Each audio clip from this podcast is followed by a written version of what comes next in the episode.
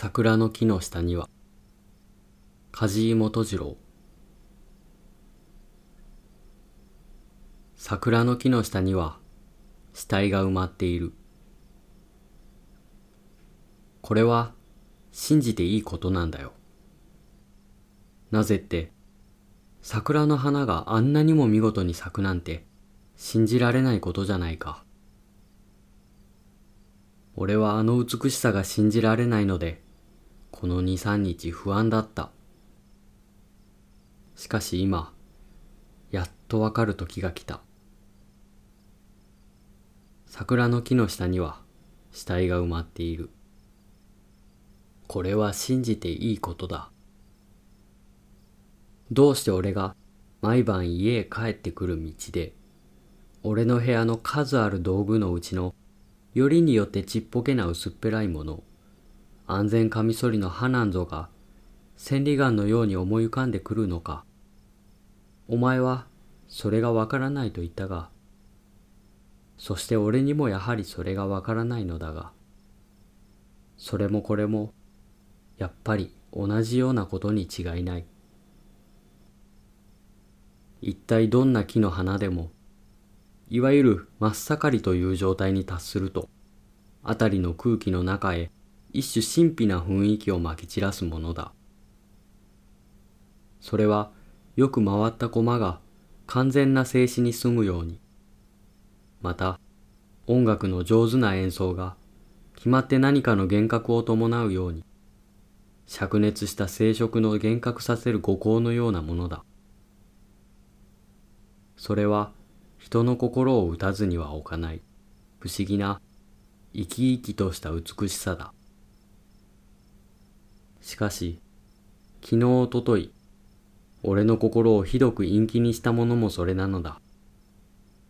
俺にはその美しさが何か信じられないもののような気がした。俺は反対に不安になり憂鬱になり空虚な気持ちになった。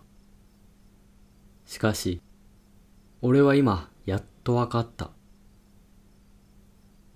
お前、この爛漫と咲き乱れている桜の木の下へ、一つ一つ死体が埋まっていると想像してみるがいい。何が俺をそんなに不安にしていたかが、お前には納得がいくだろう。馬のような死体、犬猫のような死体、そして人間のような死体。死体は皆、腐乱して宇治が湧き、たまらなく臭い。それでいて、水晶のような液をたらたらと垂らしている。桜の根は、鈍乱なタコのように、それを抱きかかえ、イソギンチャクの触手のような毛根を集めて、その液体を吸っている。何があんな花弁を作り、何があんなしべを作っているのか。俺は毛根の吸い上げる水晶のような液が静かな行列を作って、異観測の中を夢のように上がってゆくのが見えるようだ。お前は何をそう苦しそうな顔をしているのだ？美しい投資術じゃないか。俺は今、ようやく瞳を据えて、桜の花が見られるようになったのだ。昨日おととい、俺を不安がらせた神秘から自由になったのだ。二三日前、俺はここの谷へ降りて、石の上を伝い歩きしていた。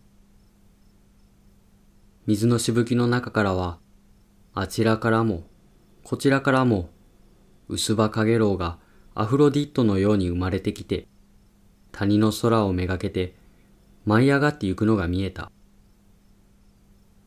お前も知っている通り、彼らはそこで美しい結婚をするのだ。しばらく歩いていると、俺は変なものに出くわした。それは、谷の水が乾いた河原へ、小さい水たまりを残しているその水の中だった。思いがけない石油を流したような光彩が一面に浮いているのだ。お前はそれを何だったと思う？それは何万匹とも数の知れない薄葉かげろうの死体だったのだ。隙間なく水の面を覆っている彼らの重なり合った羽が光に縮れて油のような光彩を流しているのだ。そこが産卵を終わった彼らの墓場だったのだ。俺はそれを見たとき、胸が疲れるような気がした。墓場を暴いて死体を好む変質者のような残忍な喜びを俺は味わった。この谷までは何も俺を喜ばすものはない。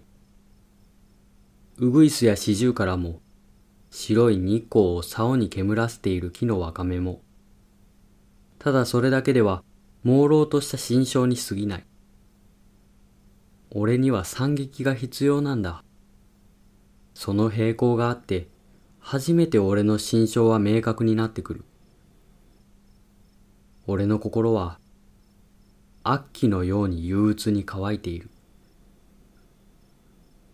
俺の心に憂鬱が完成するときにばかり、俺の心は和んでくる。お前は、脇の下を拭いているね。冷や汗が出るのか？それは俺も同じことだ。